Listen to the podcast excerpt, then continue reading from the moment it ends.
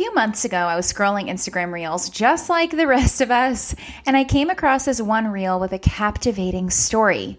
I quickly went to follow the creator, the Korean vegan, and have been captivated and inspired ever since. As the weeks went on, I realized that she has a way of engaging her audience and creating an authenticity on her platform unlike anybody else that I was following. And so I had to bring her on because if you know one thing about me, it's that I am learning the art of vulnerability and the value of vulnerability. And she does it so well.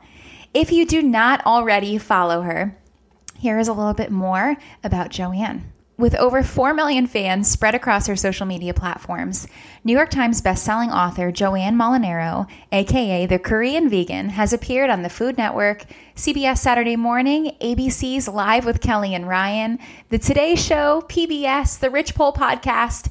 She's been featured in the Los Angeles Times, The Washington Post, The Atlantic, NPR, CNN, and her debut cookbook was selected as one of the best cookbooks of 2021 by the New York Times and The New Yorker, among others.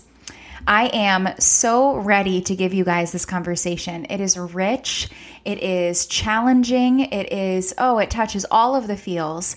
And I know that you will fall in love with her as much as I Welcome did. to Making Room, a podcast by Gather Intentional Living and Everyday Hospitality. Listen, we understand that the way that our culture often portrays hospitality is unattainable, and sometimes even just the thought of opening your door is crippling. Join us in the pursuit to bringing beauty, meaning and celebration back to the everyday gathering. Go ahead, take your seat. We saved one just for you. I know a little bit about how your platform really took off, but I kind of want to hear it from you. I know that you were home during quarantine. You posted a video. Your husband was teaching piano in the background, right? Yes. It went viral. Um, but is that where it started, or did it start before that? No, it started long before that. And I can understand why a lot of people think that that's where it did start because, you know, I'd been toiling away in you know, relative obscurity before that. um, so I started the Korean vegan in 2016. So oh, it, yeah, it's been, it had been going for about four and a half years before I even heard of TikTok. But it was because of TikTok that all of a sudden, you know, the Korean vegan, which had about, you know, 70,000 followers, quickly turned into much larger community. What what is much larger? Let me. So know. right, yeah, right now we're probably like four and a half million across my social media platforms, and you know it's pretty substantial considering that it took me four and a half years to get to seventy thousand. Yeah. yeah. I always like to celebrate that, you know, because like it's hard to get to that point. It's a lot of work leading up to that. So bravo, I think that is, that. yeah. And, and that's why I like it when people ask me, you know, when did you really start? Because, you know, some people, yeah, they, you know, they started TikTok and within a couple years, they've got a 4 million strong or even larger community. But I don't want people to feel like pressure. Oh, wow, I'm two years into this and I still haven't, you know, hit my first 100,000. Well, I was four and a half years into it and I had only gotten to 70,000. So, so it's never linear. Um, it doesn't have to be. And therefore, you know, people shouldn't feel like discouraged if they haven't hit some sort of arbitrary milestone at some given time. Hmm, that's really good. That's really sweet. I know on Instagram it, it's 10,000 usually. Like that's your first yeah. celebrate. And I was like, I'm getting those balloons. I'm totally taking the pictures. yeah. Um, Okay, so one of the most impactful things and inspiring things to me about your platform um, is your gift of storytelling. I think you first showed up in my reels, and I you just have a way of captivating your audience, um, and it's a gift. You know, it's not something that everyone carries. Um, and so, I want to know what led you to start storytelling. Yeah. So, um, well, thank you very much for the kind yeah. words. I appreciate that. I started telling stories in writing uh, before I even started an Instagram. I'm, you know, I'm an avid reader and always loved writing. I started a writing blog a couple years before I started a food blog, and so I had a lot of. Um, I had exercised my writing muscles for a couple of years. Mm-hmm. When I started my food blog, it originally started much the same way that most food blogs look like, which is a catalog of recipes. In my case, plant based versions of traditional Korean foods. And in 2017, Um, you know, given what was going on in the United States and just how divisive everything was, I wanted to utilize my Instagram, which had like that very important 10,000 followers. I wanted to use my Instagram to share stories about my family because I thought, well, maybe people just don't understand what it's like to be an immigrant family in the United States. And maybe I could just share a little bit here and there. And I'll bet that there are a lot of people who may have never heard the immigrant story, but find points that they can relate to, even if they are themselves not an immigrant yeah. family. And that was really the point when I started sharing those stories. Um, always in the caption, like in the Instagram caption, never in video. It was always static photos with a caption. And then, of course, when I started posting on TikTok, what I simply did was I took those written captions and, you know, kind of uh, tweaked them to be appropriate for a voiceover. Wow goodness. Okay. Okay. And i love that. And yeah i was thinking about before we lived in thailand for a while. I know my mm-hmm. listeners um, know that. And we would always lay over in korea. And i just fell so in love with it. I wanted the longest layover possible. I wanted to be there as long as possible. And i never spent enough time there. And so through your stories i feel like i'm getting a broader scope you know of of the culture. It's so rich. Um yeah i've loved learning. I'm so yeah i love korea too. I miss it a lot. I was uh, there couple years ago and I was just um I just went through an airport the other day because we're in New York City right now and there was this okay. like, beautiful like um advertisement for, you know, tourists in Korea like come to Korea and I was like, "Yes, I would like to go." where um where are your roots in Korea from? Like what area? What city? So my yeah, my family is mostly from Seoul. Um, and so when we go to Korea, we spend most of that time in Seoul. My my parents are from the southern region of the peninsula originally, um, but you know most people sort of gravitate to Seoul uh, later on in their career, and that was certainly the case for my parents before they emigrated to the United States. Okay, I love knowing that. That's really sweet. Mm-hmm. So I think that so many of us want to be known through our stories. We want that connection with people. And I think that, frankly, as a culture, we've gotten so comfortable with shallow, surface level connection. Mm-hmm. Um, what would you say has helped you share these? Like, because you share pretty raw parts of your story, you know, pretty vulnerable and authentic parts. Um, what has helped you, like, have the courage, I guess, to share that, that story? Oh, that's a really great question. Um, and it's actually one that I've been thinking a lot about recently. I think that um, I go through these phases, which I'm sure many content creators, uh, including yourself, can relate to, which is that um, you know, it's not a steady like feeling like every day I wake up and I feel like being creative and sharing stories. That's just not how it works, you know everyday life creeps into our jobs. And that's what our jobs are, right? Being creative and, and creating content. And sometimes everyday life can be so big and so overwhelming that the instinct is to just curl up and not share anything at all because you need to take that time to just heal, right? And when you do share, I don't care if you share something completely frivolous or if you're sharing your life story on the internet, there's always somebody who's sitting there saying, I'm ready to criticize you for whatever you're sharing. Right. Mm-hmm. And that kind of negativity has um, sort of an aggregating effect. Maybe one or two or three comments doesn't bother you, but you know when you get them day in day out for weeks and weeks and months and months, mm-hmm. um, that can take its toll as well. And so when you ask me, like, how do I have the courage to share? I had thought that it was so easy for me. Like, it's, oh, this is just my thing. I'm really good at it. This is my easy thing. Everybody has their superpower. Mine is being able to be vulnerable. And I've realized that I was very wrong. um, being vulnerable has its cost. And I'm learning that right now. Sometimes I don't want to be open. I don't want yeah. to be vulnerable. I want to just like not talk to anybody. I don't want to share with my community. But what keeps me focused is the purpose behind sharing these stories in the first place, which was I feel like there's a hurt in this world. I feel like there's a hurt in our country. And I want to do what I can to help heal some of that hurt. And the best way to do that is to prove to everyone you're not alone whatever you're feeling, whether it's you hate your body today, or you're getting over heartbreak from something, or your mother said something to you that was unkind, or your colleague doesn't believe enough in you, or any number of things, mm-hmm. you're not alone. And that is the best way I feel to heal some of what's happening in our country and in our world. Yeah. Someone once said, and it like kind of relates to this, um, that the key to connection is letting people touch your wounds. Mm, and I love that. Right? Isn't that powerful? And I feel like we're a culture of kind of band-aids. And the prettier the band-aid, the better. Oh my gosh, right? you're so right. Yeah. Right? I know. But that is that is the key letting people touch your wounds. And of course i mean when you think about it like literally there's a little bit of sting there but there's so mm-hmm. much like relatability um, in it. So I, I love hearing you share those pieces of what gave you the courage.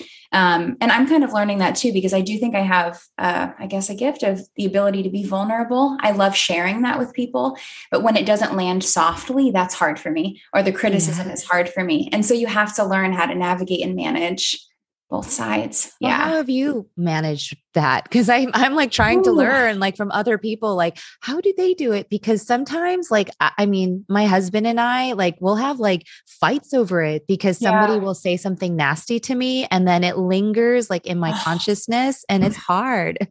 yeah, my husband's so steady, emotionally steady. He's so good for me. But I'll be sitting in the car, I'll say, "What's what's bothering you?" and I'll tell him. He's like, "That was from weeks ago." I know. It sticks in your brain, right? so, I'm just trying to find uh, like follow certain accounts that are like about healthy boundaries or relationships, things like that, and just really like bask in their wisdom. And one of the things that I actually saw today is if you wouldn't take advice from someone, don't take criticism from them. Oh, that's a great one. Yeah, yeah it's easier. Like you have to put that into practice. Mm-hmm. But uh, I'm learning. I'm with you. yeah, but I mean, like those kind of mantras, like um you know, one of my friends who's also an internet person, he's been doing it much longer than I have, and he gets a lot of this trolling.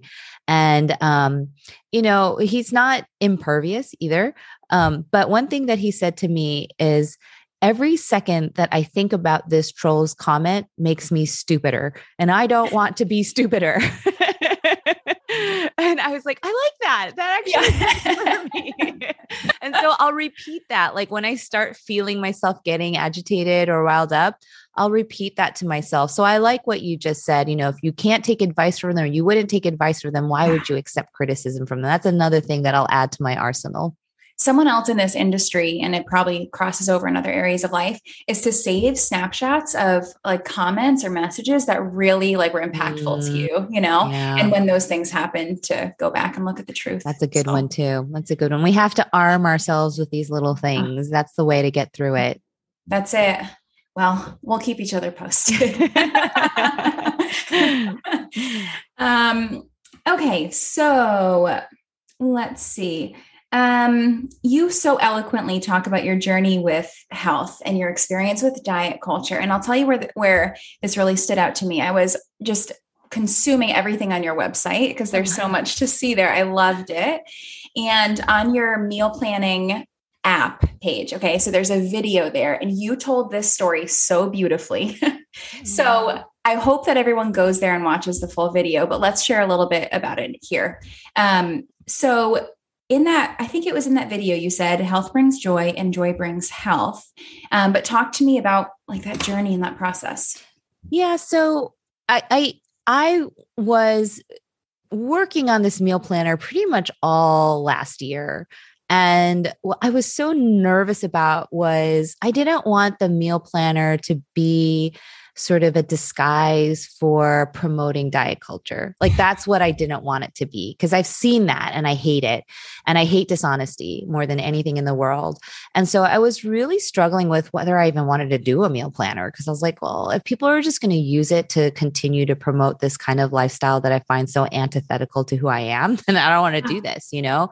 But at the end of the day, you know, I kind of pulled my followers and they were like, no, a meal planner would be great because then, you know, it cuts out sort of that like, what do you want to eat today, you know, loop that you find yourself in like every night. And that's why we loved it.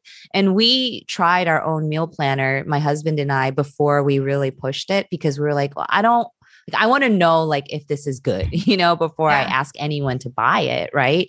And so we tried it for 30 days and that was exactly what happened. Was like we loved it so much because at the end of every day, we no longer had to be like, what do you want to eat? I don't know. What do you want to eat? I don't know. What do you like that that was so great. And we had all these recipes, right? But in order to guard against that, I wanted to make sure that I put my imprimatur of what health means, like right there, mm-hmm. front and center. And I grew up and you know lived most most of my adult life defining health in a very um, rigid way, which is basically how much do you weigh? What is your size? And perhaps later on, grafting on things like what is your resting heart rate? um, how fast can you run a mile? Like these kinds of really arbitrary metrics. And, um, you know, and sometimes I would also incorporate, well, what did I get on my cholesterol score? And, you know, and I'm not saying that these aren't components of health, but it is a very narrow way of viewing health. And the reason I say that is because I discovered um, through social media that I had been suffering with disordered eating basically my whole life, you know? And um, it got to a point where I was so depressed about this idea that I might have to live the rest of my life with this kind of disorder that I really was like very depressed. Like I was actually very worried about myself and my mental health. And I said, mental health, mental health. Where is that? How does that fit into my definition of health? And I realized, oh my God, it doesn't fit in at all. Like I don't even like consider it a part of health. And I was like, well, how backwards is that? Doesn't make any sense, you know? And so I had realized that my obsession with physical health was hurting my mental health. And therefore, I was not viewing health in a very wholesome way. Like I was looking at it a very rigid way.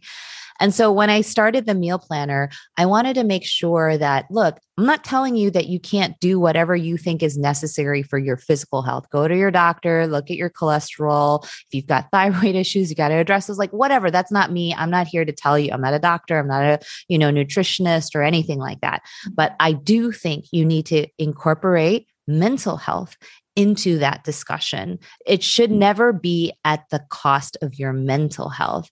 And so what I try to kind of um, promote is a very balanced view of health so that it's not overly focused on just one pillar of health. Because I really do think that health is a component of your mental health, your physical health, and your spiritual health. Yeah. Yeah.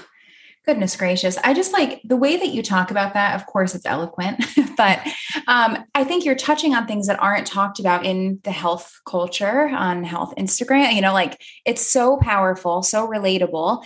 Um, have you read the book, The Gut Mind Connection? No, but that sounds like a book that I would love because I'm obsessed with the microbiome. So. well, it's funny that I ask you that because I haven't read it either, but it's on my list. well, it'll now be on mine.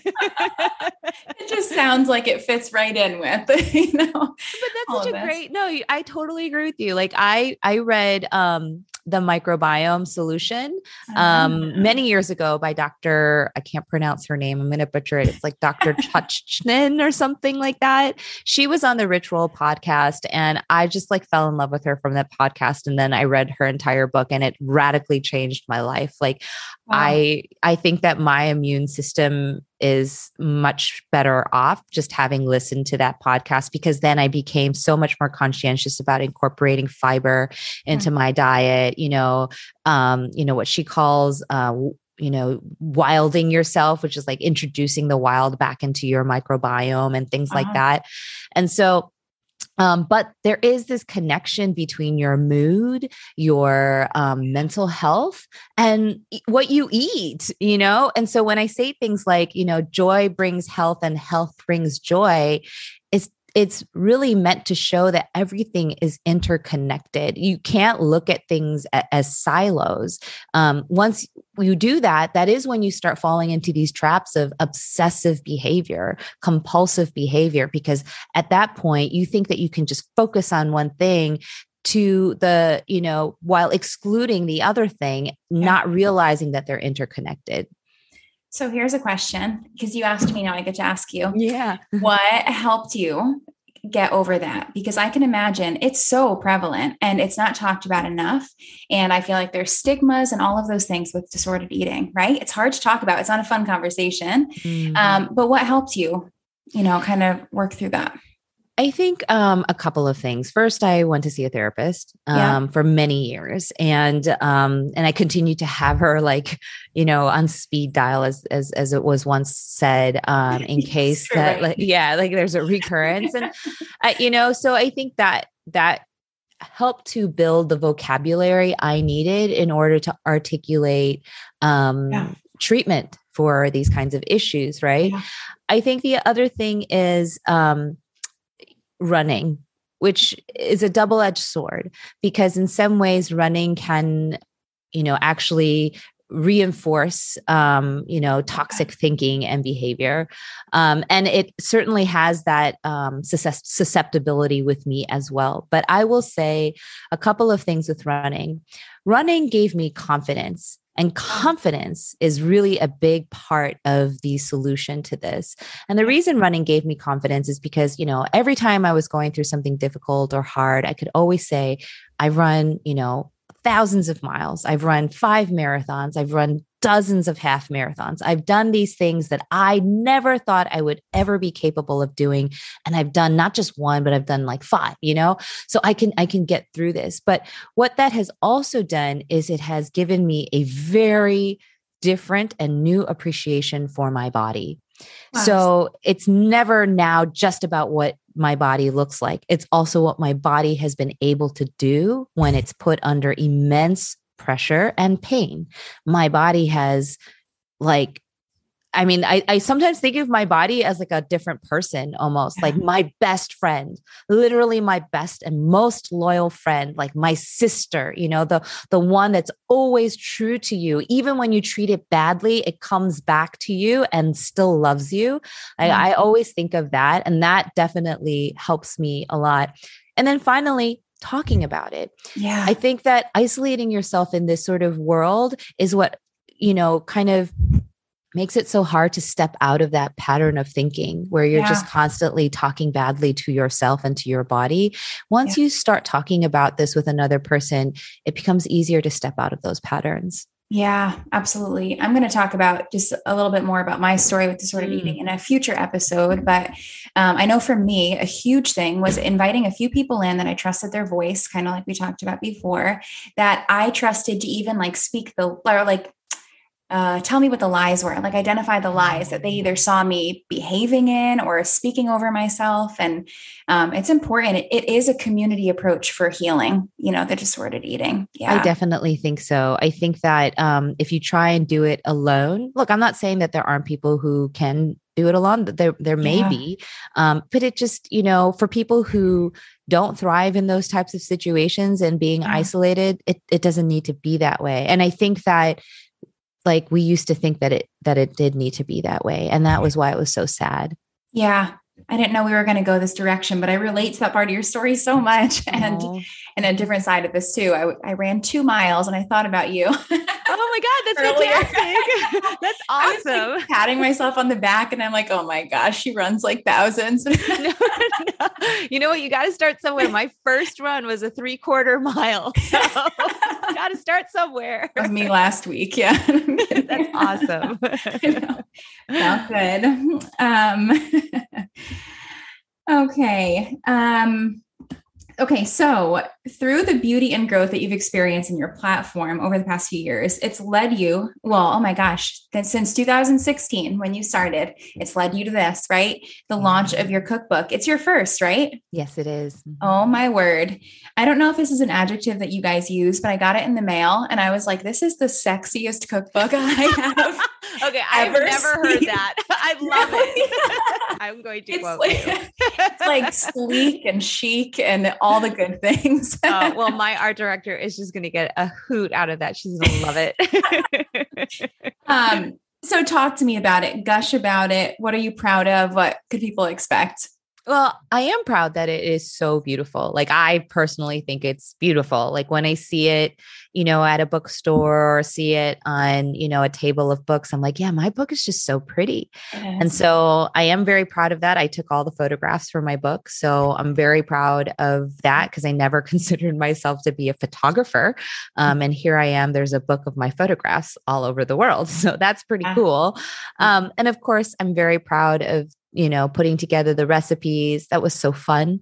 Um, just because I relied so heavily on the women in my family, my my mother and my aunts, and kind of um, you know that kind of fellowship with women yeah. in your family it's important um, especially at my time in life. I'm 42 years old and I want to make sure that I like literally wring them dry of everything, like all the stories, all the recipes, all that knowledge. Um, I, I want that.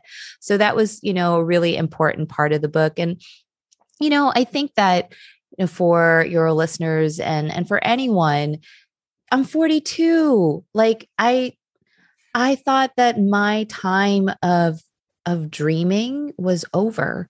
I thought that I wasn't allowed to have dreams or do anything. I thought my life was going to be be a lawyer, go to work in the morning and work really hard, pay your mortgage, pay your insurance, you know, do those things and cobble together a nice retirement fund and look back and say I had a great life. You know, like I thought that was my life. And it wasn't until I was about 39 years old after starting the Korean vegan that I started to think, well maybe there's a bend in this road and and maybe i'm allowed to think about what happens if i take it. And it was incredibly frightening but also very liberating. And i'm really glad that i had enough people in my life who said yeah cheering me on. Take that bend. Take it. Do it. See what happens. We'll be here for you no matter what.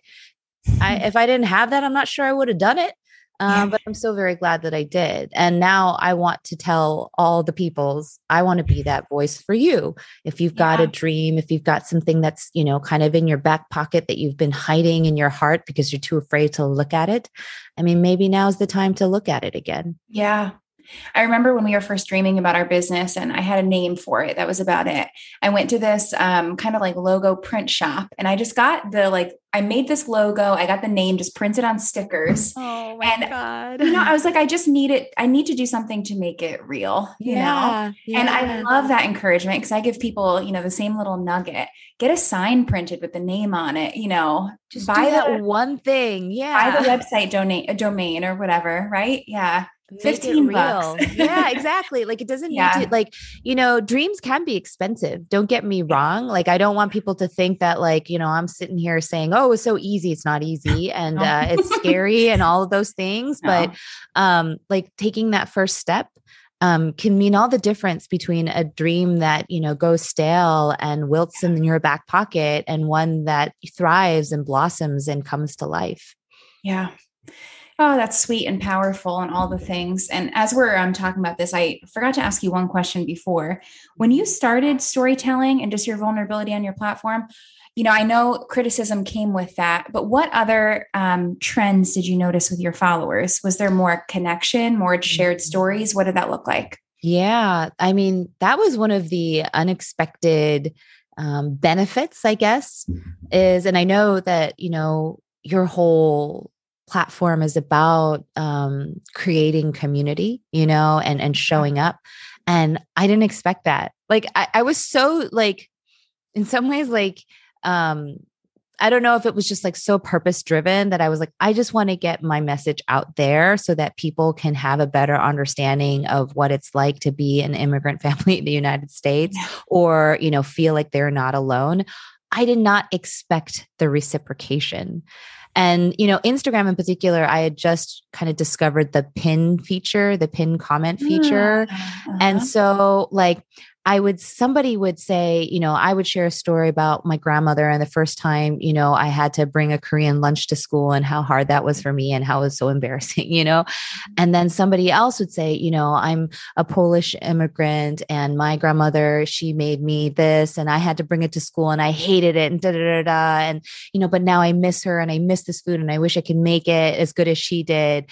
And I was just like crying while reading these comments, you know, and then I'd pin that comment for everyone else to read. And then it would start this waterfall of storytelling from this community that had just sprung up around me without me even trying. I just was like yeah. so amazed and like incredibly grateful. Like, I was like, I don't deserve this. Like, people are like telling me their stories, and now they're telling each other their stories, and we're supporting each other. And it's just like totally organic. And it's just such a beautiful, beautiful gift that I never expected to receive as part of creating the Korean vegan. And now it's something that I treasure and it's something that I very much guard and protect.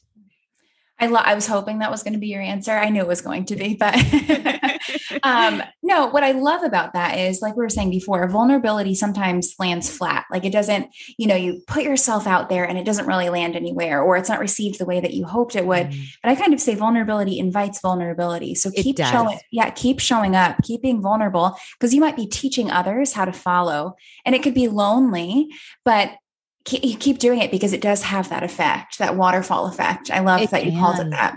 It's so amazing. Yeah. Uh, and, you know, uh, particularly on places like uh, Instagram and, you know, TikTok. TikTok, I mean, half of the platform is in the comments. It's not wow. even in the content, you know? So, I mean, there again, the community is just so strong. Uh, it's the same thing with YouTube. So, you can build these kinds of um, wonderful, uh, thriving communities.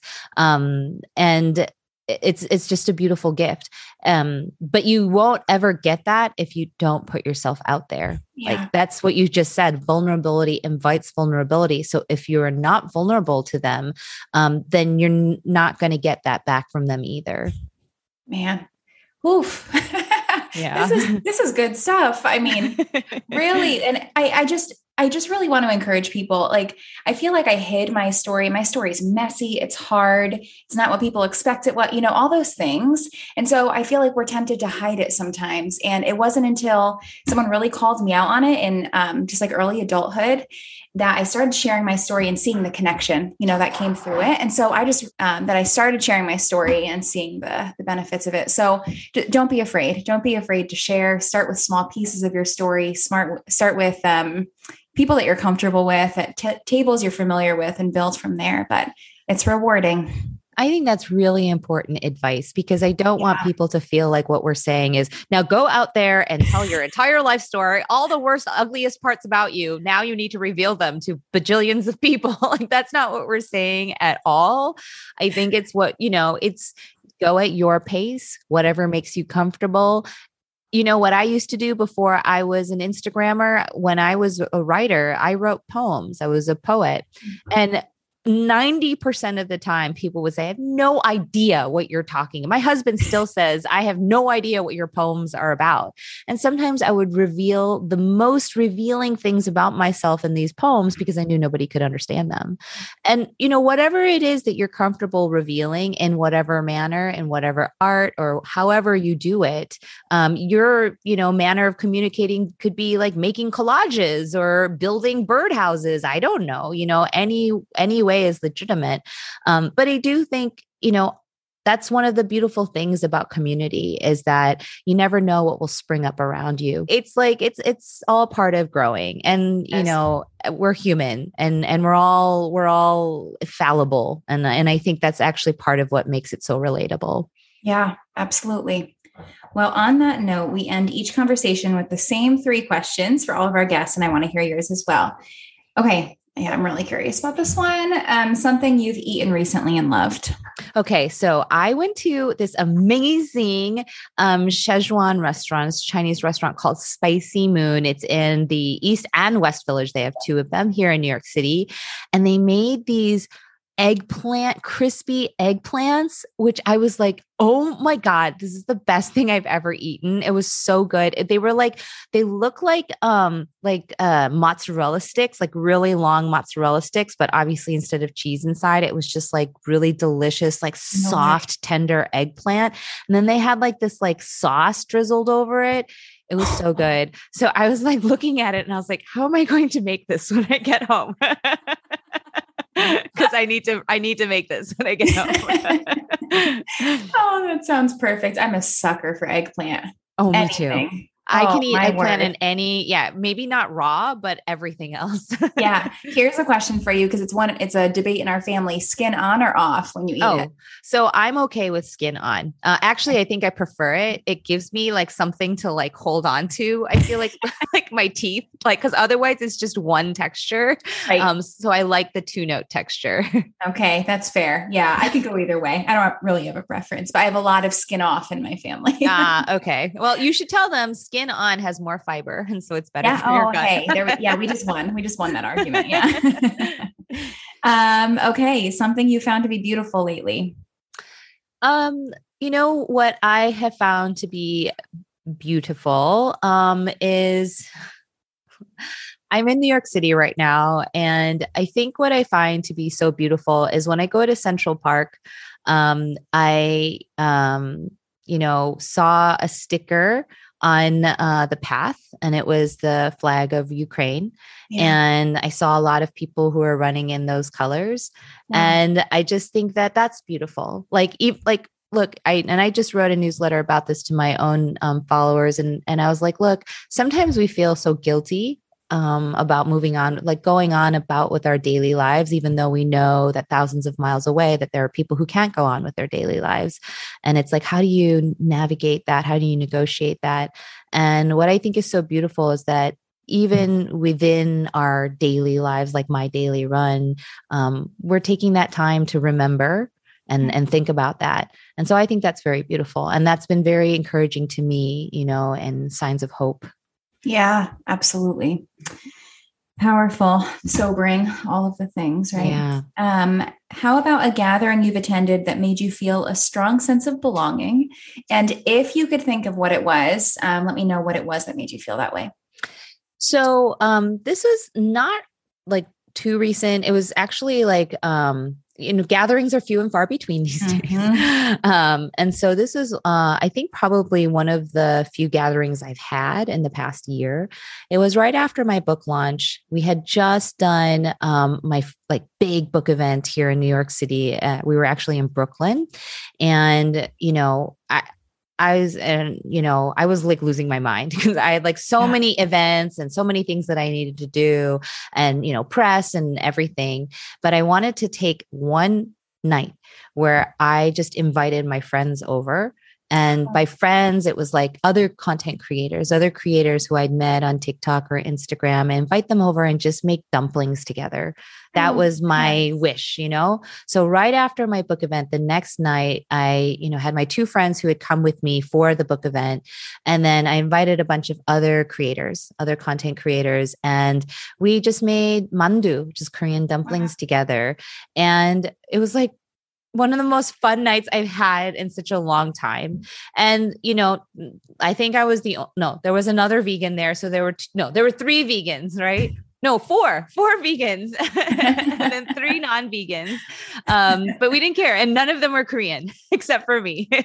And we uh, and you know like one of them brought like her beautiful box of indian spices because she's indian you know and um, my friend who's from hong kong like he was showing us his folding technique and then you know we had my friend who'd literally never he- eaten a dumpling in his life and you know we were making fun of his dumpling folding technique and you know it was just a really great and then my mom of course is standing over mortified yeah, like fumbling around with this and um but it was just really fun. And you know many of us were in the process of either launching a cookbook, writing a cookbook, wow. you know, uh, developing a cookbook. Um, you know, we were all foodies. And so that is kind of what helped us to feel like we all belonged. We all kind of understood the pressure that goes along with kind of what we do, along with just the immense privilege that we all have to be doing what we do. Um, but just taking that moment separate from the outside facing world of book tour and book launch and PR and all that stuff and kind of bringing it inside and doing something like making mandu, which is something I've been doing since I was a little girl with my friends. That was a very important moment. So anytime someone asks me, what was your favorite part of the book tour? Oh, it was the dumpling party that nobody else got to see. so sacred, you know? Mm-hmm. Oh man, I love that. And that's, I mean, I feel like if you could take a snapshot of that, that's meaningful gathering. It was. Yeah. It was meaningful. Yeah. It was healing. It was invigorating. It was um, productive. And I mean, those are friends now that I've made that I'll never forget. Well, we are going to link your book in the show notes for anyone that wants to buy it at the end of this conversation. But where else can they find you? Um, any, I mean, I'm the Korean vegan, so you can find me at the Korean vegan on just about every single social media platform. Um, on the Koreanvegan.com is my website. That'll basically tell you everything that you need to know and where to go for the book, the meal planner, social media, uh, any other writings. And then you can always just Google the Korean vegan. There's a lot of stuff out there about me. I love when it's that easy. That's great. It is. Yeah, I know. And have to give credit to my husband for the name. He came up with the name. Husbands come in handy with this. Sure Every once in a while. I know, right? yes.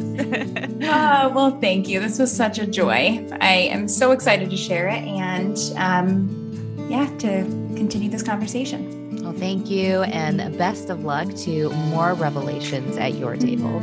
Thank you. See you next week, guys. To continue this conversation and to keep learning about all things hospitality and meaningful gatherings, be sure to follow us on Instagram at Gather Intentional Living and gatherintentionalliving.com. If this episode was something that inspired you and you loved, it would mean the world to us if you left five stars and a written review to help others join the table. Thanks so much, guys. See you next week.